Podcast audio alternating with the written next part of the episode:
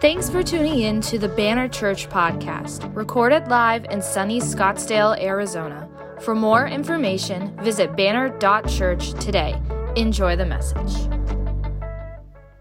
Well, thank you. I am always so encouraged every single time I do preach because you guys are like the most encouraging welcoming, inspirational body. So I'm so thankful to be a part of this church and to be a part of it with you guys. So thank you so much. Um, I am really excited about this message from Meals with Jesus. How have you guys been liking the series thus far? Yeah, I when Josh first told me about it, I was like, meals with Jesus, like that's such a cool idea because it, it breaks apart the scripture and pulls out these really amazing moments. Because when you have a meal with someone, it is a more intimate moment. There's something more happening there. And so, what a cool idea! And it has been awesome to see all the things that God has been speaking through uh, the book of Luke as we have pulled out these individual moments. And I was actually really excited when Josh told me that I was going to be speaking on Zacchaeus. Um, uh, it's a really cool portion of scripture. And what I've been doing kind of for the last couple weeks is reading this portion of scripture every single morning. I wake up and I read it and I let God speak to me through it. And so uh, I want to invite you into that process with me today. We're going to begin uh, in Luke chapter 19, verse 1, and we're just going to read through this story says, He entered Jericho, and he is Jesus, and was passing through. And behold, there was a man named Zacchaeus. He was a chief tax collector and was rich. And he was seeking to see who Jesus was. But on account of the crowd, he could not, because he was small in stature. So he ran on ahead and climbed up into a sycamore tree to see him, for he was about to pass that way.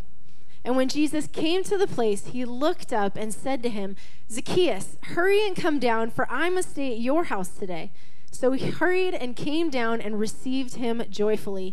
And when they saw it, they all grumbled. He has gone in to be the guest of a man who is a sinner. And Zacchaeus stood and said to the Lord, Behold, Lord, the half of my goods I give to the poor, and if I have defrauded anyone of anything, I restore it fourfold. And Jesus said to him, Today salvation has come to this house, since he also is a son of Abraham. For the Son of Man came to seek and to save the lost. This is a really cool portion of scripture, a really cool story, an amazing encounter that we're seeing here. For those of you guys that don't know, I grew up in church. Uh, my parents are Christians and have basically, since the moment I was born, been taking me to church. I distinctly remember being a little kid and my dad's playing the guitar on stage in our tiny little church, and I'm sitting there just flipping the slides for the projector. Like, that's how we used to do worship. Was awesome. Just me up there flipping slides, and my dad, just one man show, uh, playing the guitar and singing. And so, uh, if you've ever heard Pastor Josh talk about kids' church and the felt boards and the little characters, like, that was my life. That was my childhood growing up. So, those are like ingrained in my mind, in my memory. And so when he first told me the portion of scripture that I was going to be speaking on, and I heard the name Zacchaeus, my mind went only one place. Every time I get the mic, I find a way to sing. I don't have a good voice, but guys, here it goes. Yeah, Zacchaeus was a wee little man, and a wee little man was he. And that's it. I know the rest of you guys remember. That's it, though. That is all I recall uh, from the song. I know, I know the important part is everything that comes after that, um, but that's the only thing I remember. So it's like when I hear Zacchaeus, I just think wee little man. Like that is a narrative that has been burned into my brain. Um, but how many of you guys know that we all live with different kinds of narratives? Uh, some of them are cultural in our world, but we each have narratives even in our own personal lives. Uh, I love my daughter. She is so fun and so inquisitive and curious. And if you spend like a day with my daughter, she'll probably ask you 500 different questions. Um, and our drive to school right now is literally like less than five minutes long. I think it takes me like two or three minutes. Uh, but she will, in that time, find at least 10 different questions to ask me. And they're all like really deep and meaningful. And so I just have to pick one and kind of go with it. Um, but recently at her school, they were talking about ancestry and who are your ancestors? Who are you related to? And she really like she really wants us to be related to people who have done really great things. and, you know, so she can share that with people. Uh, but this is a personal narrative in my family. Uh, my dad's side of the family is really into genealogy, is really into our family history. And so, one of my personal narratives uh, that I've known since I was a little kid is that I'm related to Abraham Lincoln. So I know, like claim claim to fame right there. Uh, if we ever play two truths and a lie, that will be one of them. You know, that's just the one that's always been on my list. So if you play that with me, you'll know it's me based upon that, or uh, whatever my other I'm a terrible liar, so you'll know it anyway. Um, but that's the narrative. I'm related to Abraham Lincoln 16 times removed. But I legitimately have no idea what that means. like, but I just continue to regurgitate it and tell it to people uh, because it's been told to me, and I'm passing on that wonderful tradition to my daughter. You know, so I tell her, you know, she's talking about ancestry and like, are we related to anyone? I'm like, yeah, related to Abraham Lincoln, 16 times removed. And so she tells her friends at school that, and they're like, no, there's no way you're related to Abraham Lincoln. Although it's really funny, one of her friends claims to be related to George Washington, and they all believe that, like hands down. So I don't understand the discrimination here. Uh, but I'm like, no, Lucy, you tell them. Related to Abraham Lincoln 16 times removed. You say that, they don't know what it means, and they're not going to be able to question you on it. So we stand on that truth. That, that's our personal narrative. Um, another one is, and I, you know, my parents tell me all these things. The other one is that I'm allergic to Septra. I have no idea what that is. Could not tell you. Um, I went to the doctor recently, and this will tell you how like your narratives age. Uh, I went to the doctor recently, and they're asking you all those basic questions like, "Are you allergic to any drugs?" And I'm like, "I'm allergic to Septra." And the nurse looks at me and goes, "What's that?" And I'm like, I have no idea. It's just what my mom has told me since I'm a little kid. If I anyone asks you if you're allergic to anything, I'm allergic to Septra. So if you're a nurse and you know what it is, tell me so that I can more accurately tell other nurses what I'm allergic to personal narratives. There are things that we know, things that we've been told that we carry throughout our lives. Um, but how many of you guys know that not all the narratives that we are told and believe in our heart are true? Yeah. Some of them are very inaccurate. And I spent some time this week just out of curiosity. I'm like, what are things that all of us believe that aren't really true? Um, you know, like I, this one, I honestly, I still can't believe it. I still argue with science that uh, tomatoes are actually fruit. Like, I'm sorry, tomatoes are not fruit. Like, I don't care what you say, tomatoes are not fruit. Like, whatever science says, tomatoes aren't fruit. Um, but there were some really interesting ones out there that I honestly didn't even know weren't true. Like, I still believed that they were true. And so I'm going to invite you into this educational moment. Maybe there are some things this morning that you believe that are true that really aren't. Are you guys ready? All right, here's a few things that we were told are true but are not. Se- or it takes gum seven years to digest in your system. Raise your hand if you've believed that. Oh, come on, I can't be the only one. There was a lot more in the first service, so maybe I should have just asked you first if you believed that before I told you it wasn't true. Um, that is not true. It does not take seven years for gum to digest in your system. I don't know if we tell kids that just because it drives us crazy. Like my kids ask me for gum all the time and then immediately eat it, which like I get because like it's it feels like food, right? You put it in your mouth, you chew it, then you should swallow it. Doesn't make sense that we don't swallow it. So it's like you know, my kids swallow gum. So I mean, if I tell them, hey, if you swallow this, you're not. It's not going to pass for seven years. Maybe it will scare them into not swallowing it. I don't know. We tell people that though. All right, another one. Uh, this one actually like hurt my heart when I heard it. Penguins mate for life. I definitely remember being told penguins and ducks, they have one partner, they mate for life. If, if they lose their partner, then they're single for the rest of their life. It's not true. It's not true at all. Like, I thank goodness. I don't know. I mean, like, I don't know if it's like the people making like duck and penguin, like stuffed animals or paraphernalia. They're like, no, these mate for life. Like, you want this, like all this penguin stuff. It'll make you like them more, and so you'll buy their stuff. I don't know, guys. I'm just trying to imagine why on earth would we think that the penguins mate for life? They definitely don't. All right, another thing we've all believed. How many of you guys have heard that lightning never strikes the same place twice? Yeah, I have heard that. Not even remotely true. Um, I, I was reading this thing that's like that. One of the towers, I think it's like the Willis Tower in Chicago, is struck like hundreds of times every single year. So it's like not just once, not just twice, hundreds of times. Um, so yeah, definitely don't believe that one. Okay, last one, and this one just makes me laugh. Um, how many of you guys have heard that if you're stung by a jellyfish, you should have someone pee on you? That's like common knowledge, right? Like if you're stung by a jellyfish, immediately find someone to pee on you. It's not true either. Like, I don't know if you've ever peed on someone after they've been stung. I, I'm so sorry. I know you were trying to do the noble and the right thing, um, but don't. Yeah, it's okay. Don't do it. If if you or someone you love gets stung by a jellyfish, just go to the doctor. don't ask somebody to drop trow and pee on you. Like, just don't do it. okay, some things that we've believed that maybe are not true.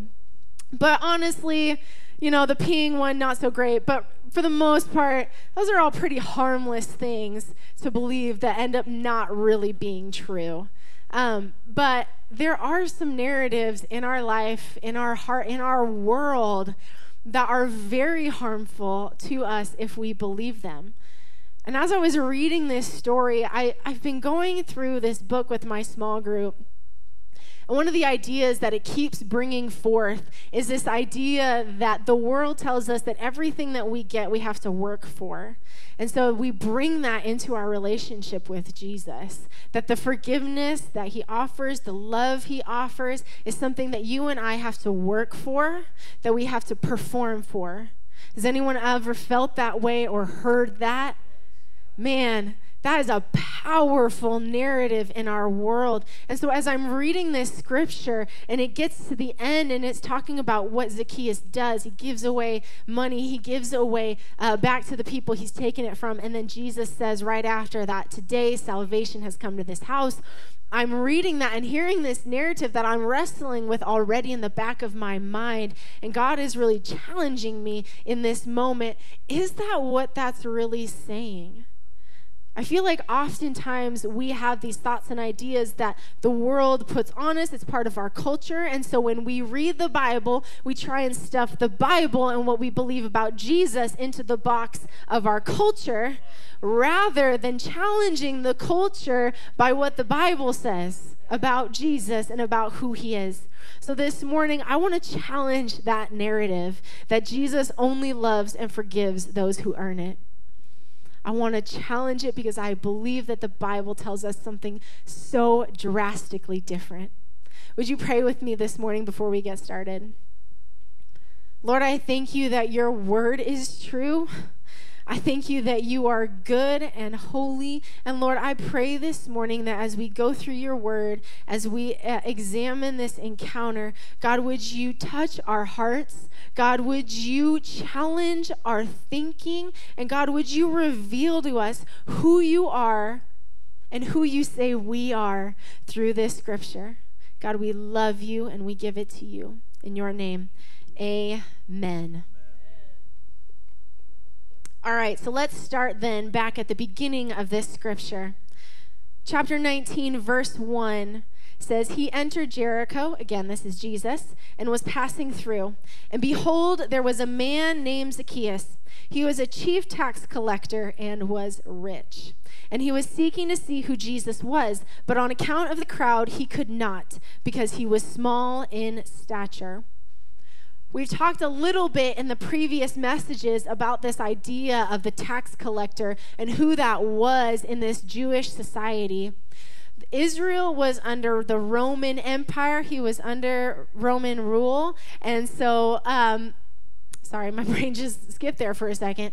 Um, and so they use this tax collector, these people who were actually in the uh, people that were being oppressed. So Rome took someone who was a Jewish person and gave them the job of collecting taxes from the people that they were a part of.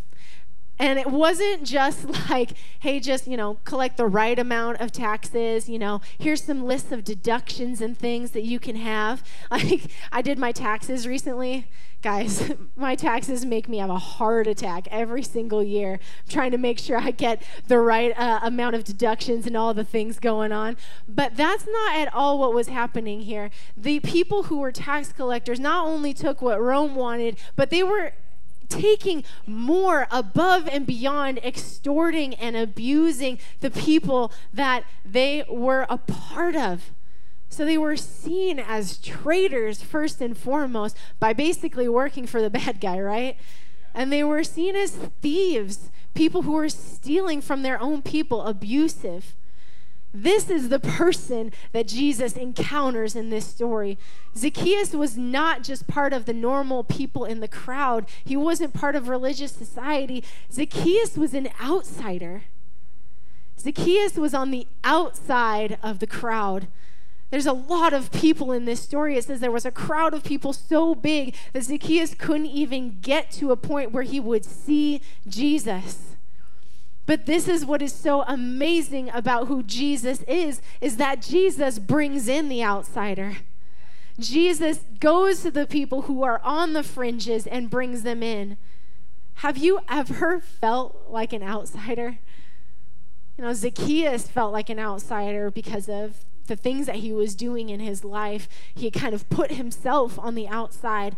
But I think oftentimes we can uh, uh, understand and sympathize and empathize with that feeling because we have felt like outsiders in our own society or in our own culture. Maybe you feel like an outsider in your family, or maybe you feel like an outsider in your workplace. You know, it's kind of like that cliche thing, but when I was growing up, I felt like an outsider in high school. Like I remember being in high school, going there for the first time. All these people knew each other, and I was stepping in as someone who had, I didn't know anybody. I had not lived in that kind of culture at all. I went to a tiny, tiny private school my entire life, and then started in this big high school. Like I didn't know the right things to say. I didn't wear the right clothes. I was not on the in crowd, and I felt so outside, so outcasted. But guys, I will never forget I found Jesus in high school. And man, that moment that he said, he looked at me, he said, I know you feel on the outside, but I bring you to the inside. Jesus came to the fringe for me, and Jesus comes to the fringe for you. There is nothing in your life so big, so grand, so difficult that it separates you from Jesus. Jesus comes to the outside for you. You know, I, I feel like God really gave me that experience um, for a purpose. You may not know this, but one of the jobs that I have here is I'm the connections pastor. And so one of my jobs is to take people from the outside, essentially from outside of our building, when you come in, and it's my job to help you become part of the congregation, to become part of the family of Banner Church.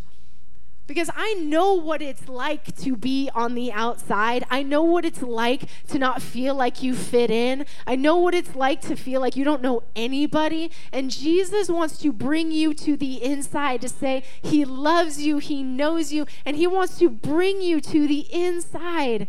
And I love being able to be a part of that mission that He has here at Banner Church. So, you've ever felt on the outside, I'm here to tell you Jesus wants to bring you to the inside. Romans 5 8 says, But God shows his love for us, and that while we were still sinners, Christ died for us. We have all been on the outside because we have all sinned and fallen short of the glory of God. And it says that Jesus came and died for us while you and I were still sinners. While we still felt on the outside, Jesus came to bring us in. So, because of our sin, we may be outside, but Jesus says it is not too outside for him. He will go to where you are. And that is the beauty of this interaction that's happening here is you're taking this juxtaposition of two people where Zacchaeus feels so far on the outside, but Jesus is the one who has the power and the authority to bring him in. So how then does Jesus bring in Zacchaeus? we look at verses 4 and 5. It says, So he ran on ahead, this is Zacchaeus, and climbed up into a sycamore tree to see him, for he was about to pass that way. And when Jesus came to the place, he looked up and said to him, Zacchaeus, hurry and come down, for I must stay at your house today. The reality is that the scene of what is happening here, this is a, a busy moment. There are people who want to see Jesus. They've heard about his ministry, they've heard about the miracles that he's performing, and everyone wants to see who Jesus is, right? Zacchaeus is not the only one. But Jesus, this is so beautiful about him. I love this word. It says that he looked up.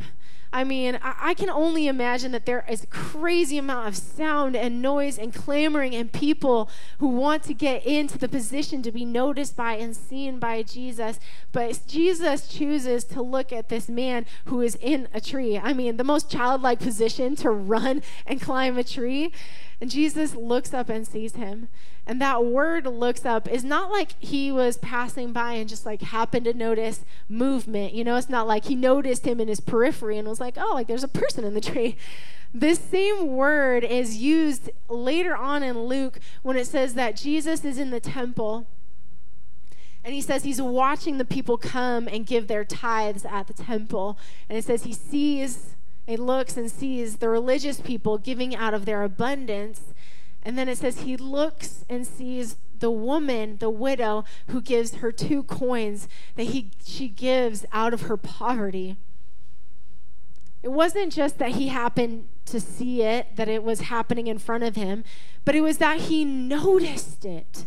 He gave his full attention to that moment. In that moment, he saw the woman in this moment, he sees Zacchaeus. He has focused his attention on Zacchaeus and sees him. You guys, Jesus sees and knows you. He sees you and he knows you. Jesus saw more than a man who was trying to get a better vantage point to see him. He saw a man whose heart and whose life was in turmoil. Zacchaeus was a social outcast. He was a man that everyone hated. In fact, they loved to hate him. Zacchaeus was not well liked, well regarded. He would have been the person that if people, if he was trying to get to see Jesus, they would have been like, nah, like keeping him back. Like, you don't get to see him. You don't deserve to see him. But Jesus sees and knows Zacchaeus. He knows what's going on in his heart. And as he's the outsider and he wants to bring him in, he does this amazing thing by calling him out by name. I love that. There's no reason Jesus should have known Zacchaeus' name. Like we read that and we're just like, oh yeah, like he calls him by name. He doesn't know Zacchaeus. Like there's no reason he should have been able to call him out by name, let alone recognize him in a crowd and be like, hey, Zacchaeus, come on down. He'd never met him before.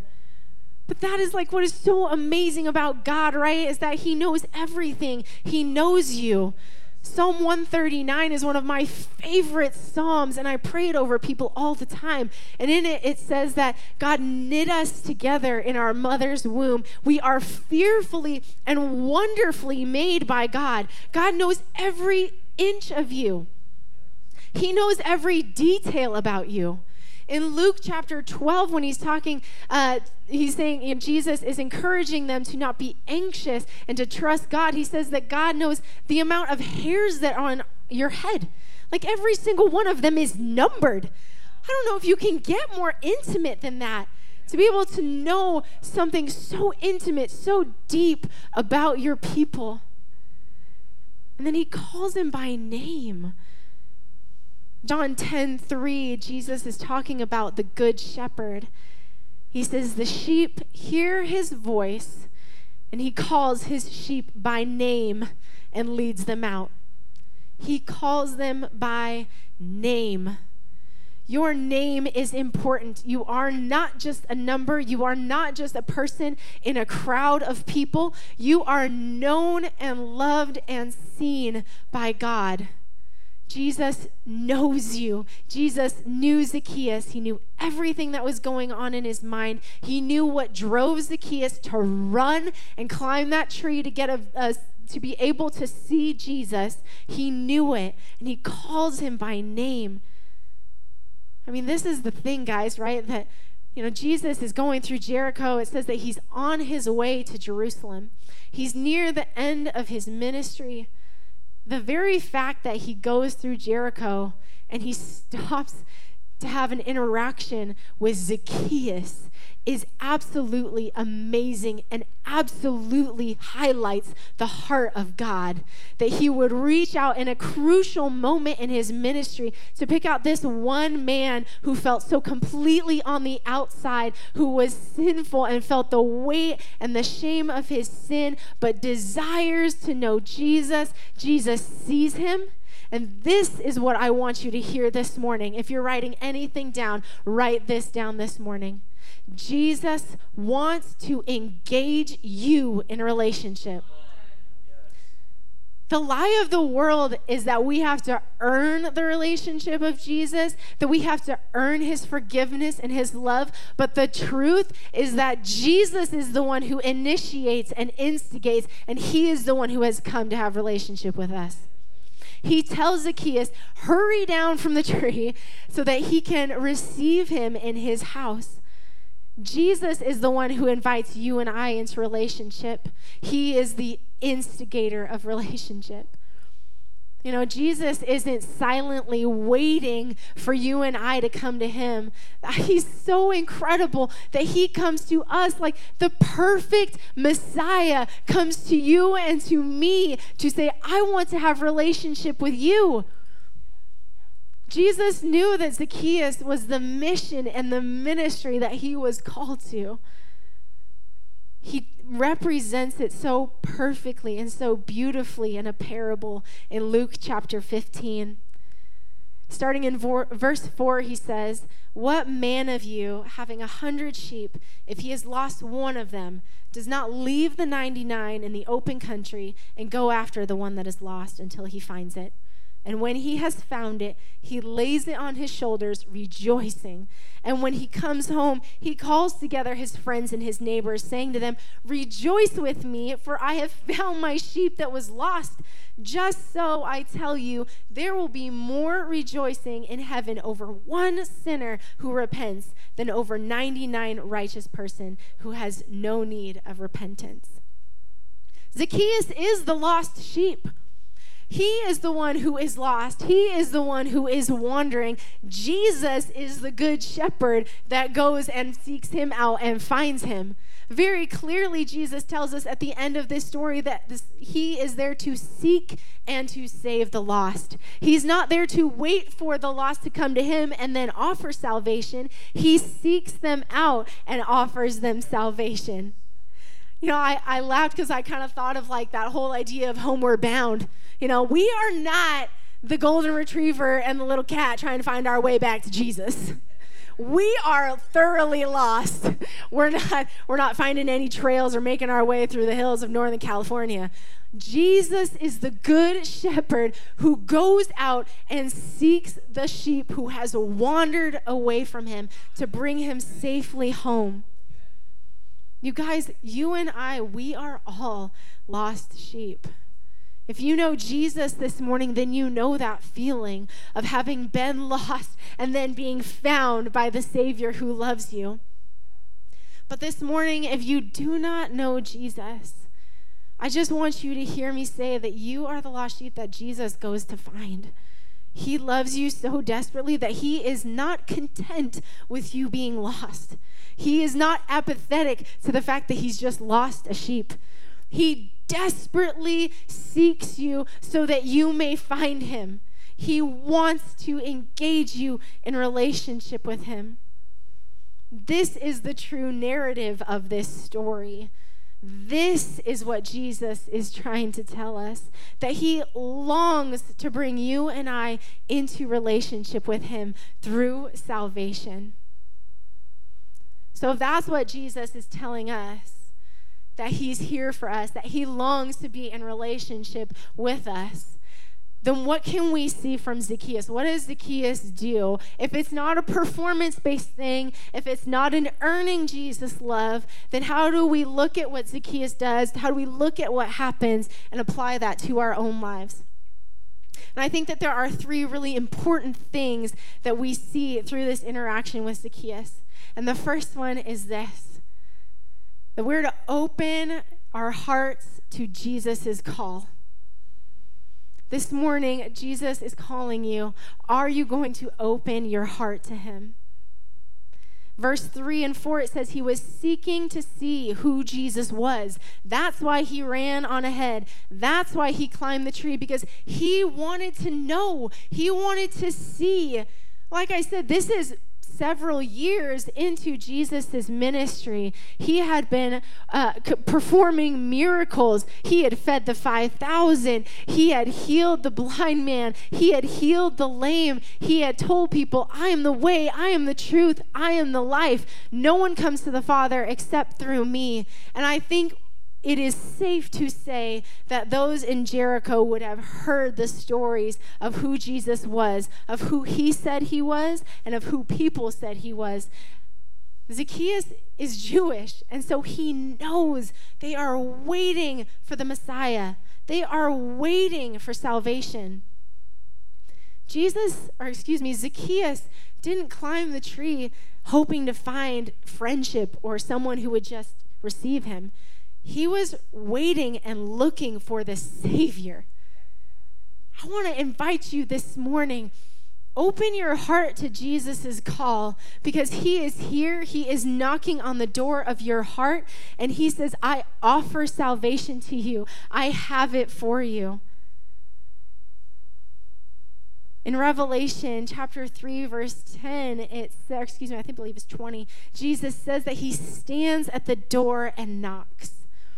And he says, Whoever would open their door, I will come in and be with them and eat with them. Jesus wants relationship with you. He is knocking on the door of your heart and he is saying, Will you open it to me? Will you open up your heart to the truth and the life that I offer you? So this morning, will you open your heart to Jesus' call? Secondly, we see but Zacchaeus receives Jesus joyfully.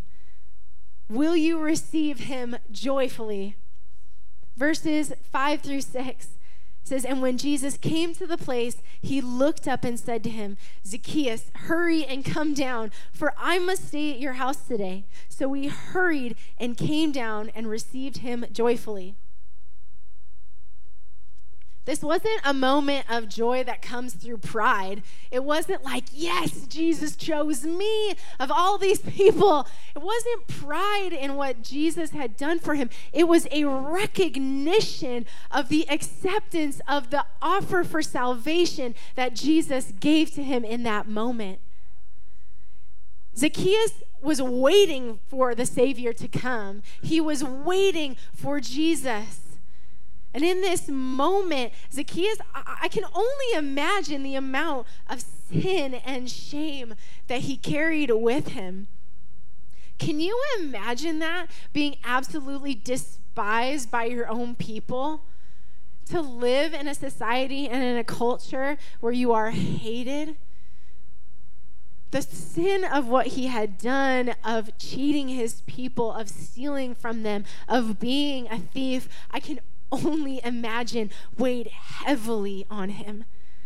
And in that moment, Jesus invites him down. He recognizes Jesus as the Savior. And there is freedom that happens in that moment. As he comes down from the tree, the things come off of his shoulders, the weight comes off of him because he is about to receive the Savior. He's about to receive forgiveness, he's about to receive salvation, he's about to receive freedom. Freedom. I mean, I can just. I, can only imagine that moment. And honestly, do I have to imagine it? Because I have been there. I've been in that place where I felt like the weight of my sin was crushing me. But Jesus says, I have come to offer you life and life to the full. I've come to offer you freedom. You guys, this is why we are passionate worshipers You know, I, I, I apologize not at all for my crazy hand raising movement. I will dance, I will shout, I will jump because Jesus has given me something that the world could never offer me. He's given me freedom. And this morning, that is for you too. There is freedom that Jesus wants to offer you. And when you receive it, the only response is joy. Joy because you are free from the weight of your sin and your shame. And that is exactly what happens with Zacchaeus. And so, the final thing, we open our heart to the call of Jesus, we receive him joyfully. And finally, we draw near to Jesus and allow him to transform our life. Band, you can go ahead and come up. We draw near to Jesus and we allow him to transform our lives.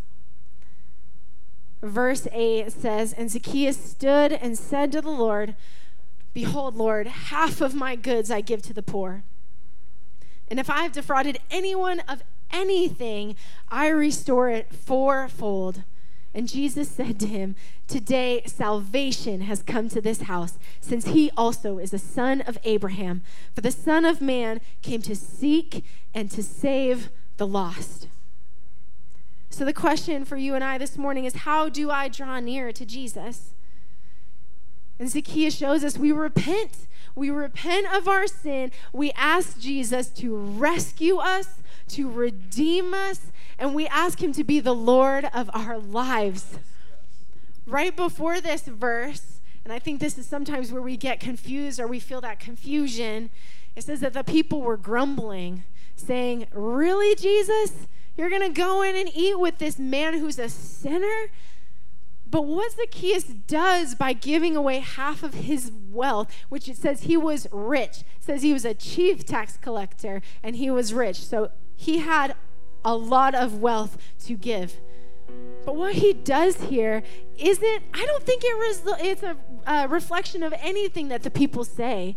It's not because of what they said that he then feels like, oh, okay, shoot, I gotta, gotta get myself right and say, okay, I gotta give away what I took that wasn't mine. I don't think that's what it is. Zacchaeus had lived a long time, apparently, at this point. He was rich and he was the chief tax collector. So I imagine he'd been at his job for a while. That means he'd probably spent a lot of his life being told that he was hated. He probably spent a lot of his life being told that what he was doing was wrong and being despised by his own people. And I think if you've lived long enough in that way and been told that enough times, like, it wasn't enough to move him. It wasn't enough. There wasn't enough uh, sin and shame to try and just make myself better. It was the encounter with Jesus that completely changed his life. It was the offer of salvation, of freedom, and forgiveness that drew him to repentance. I mean, that's what the Bible says, right? It says God's kindness leads us to repentance. Not our repentance leads us to God's kindness towards us. God's kindness comes first. Our repentance is a response. Zacchaeus had experienced this life of sin and shame. He comes down from the tree, experiences life anew Second Corinthians says that whoever is in Christ is a new creation. The old has passed, the new has come. In that moment, he is able to put the past behind him and say, I am turning and focusing my heart on Jesus. I will draw near to Jesus. And God transforms his life because he allows God to work in his heart. Zacchaeus gets the greatest gift that we could ever imagine, and that gift is here for you today if you will receive it and allow Jesus to transform your life. Because again, Jesus is the one who's pursuing you. You do not have to earn his love. You do not have to earn his forgiveness. All Jesus asks is that you come to him, that you recognize that he is the Lord and Savior of your life, that He died for you on the cross, that He was resurrected, and He invites you into that resurrection life, that new life. The old is gone, the new has come. Would you stand with me this morning? I think that there are two questions that you and I can ask ourselves this morning based upon this encounter that Jesus and Zacchaeus have. The first is Have you drawn near to Jesus? Have you accepted him and made him the Lord and Savior of your life? And secondly, if you have, have you allowed him to change your life? Have you allowed Him to do the miraculous work in your heart and in your life? Is your life different because of Jesus? We can look at Zacchaeus and say, yes, Zacchaeus' life was forever changed because of Jesus. Zacchaeus spent half a day with Jesus, maybe, and God changed his life forever. But I think there's a really interesting thing if we look at Zacchaeus and we compare him with someone like Judas. Judas was one of the 12 disciples. He spent lots of time with Jesus. He witnessed miracles. He heard the truth from Jesus. He spent time with him. But it never went deeper G- or Judas never allowed Jesus to transform his life. You know, what's so funny is the thing that took Judas under was his greed, right? He sells Jesus out for 30 pieces of silver. The very thing that Zacchaeus willingly gives away more, way more than Judas probably ever had, is the one thing that Judas can't let go of. What is the thing in your life that you are holding on to that is keeping Jesus from transforming your life? I'm not talking about earning love or forgiveness. I'm talking about the transformational work that Jesus wants to do in your life. What are you holding back from Him? What are you holding back from Him today? Would you bow your heads and close your eyes with me? This morning, I want to give you an opportunity. If you have ever felt like an outsider, if you feel like you are too far from Jesus, whether that's because of like Zacchaeus, you just feel like there's so much sin, there's so much weight, there's so much burden in your life. How could Jesus love you? How could Jesus come to you? I'm here to say Jesus seeks you out. You are the lost sheep that Jesus will go to the ends of the earth to rescue and redeem. Or whether you just feel the weight of the world upon your shoulders. Jesus says, I love you, I see you, I know you. And today he is knocking on the door of your heart saying, Will you open it so that I can come in and be with you and transform your life? So I want to give you that opportunity this morning. If you want to say yes to Jesus, if you want to say yes to a new life in him, then I want to invite you wherever you are, just lift up your hands to him. Say, Jesus, I want to know you. I want to be known by you. I want you to change and transform my life. Would you come in and change my heart? Jesus, I give everything to you. Jesus, I want you to know if you made that choice today that Jesus is with you. He loves you. The Holy Spirit is with you, and He is going to change you from the inside out. You are a new creation in Him today. And secondly, if you're here and that question, have you allowed Jesus to transform your life? That is ringing in your heart. Today is the day If you feel like, no, my life does not look any different, I have not given Jesus every part of me, I have not allowed him to change my heart and my mind, today is the day. Jesus does not reject you, he is not disappointed in you, he's not frustrated by you. He says, I want to change your life, I want to offer you what the world can never give.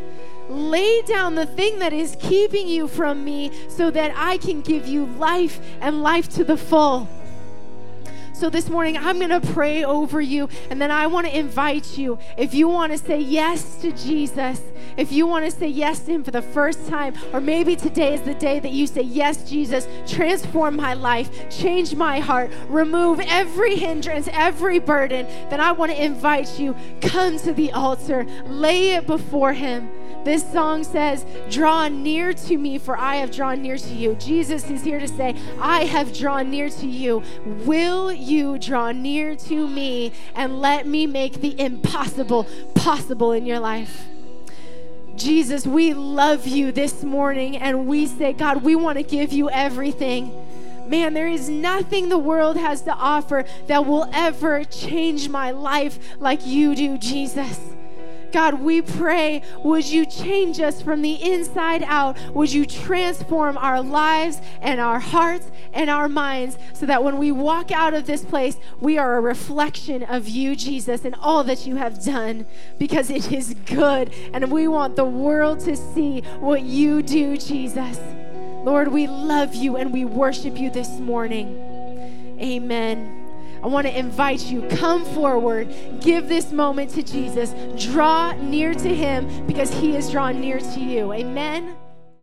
Thank you for listening to the Banner Church podcast. We hope this message was impactful for you. Check the episode notes to visit our website, follow us on social media, and subscribe to our podcast. We'll see you again next week.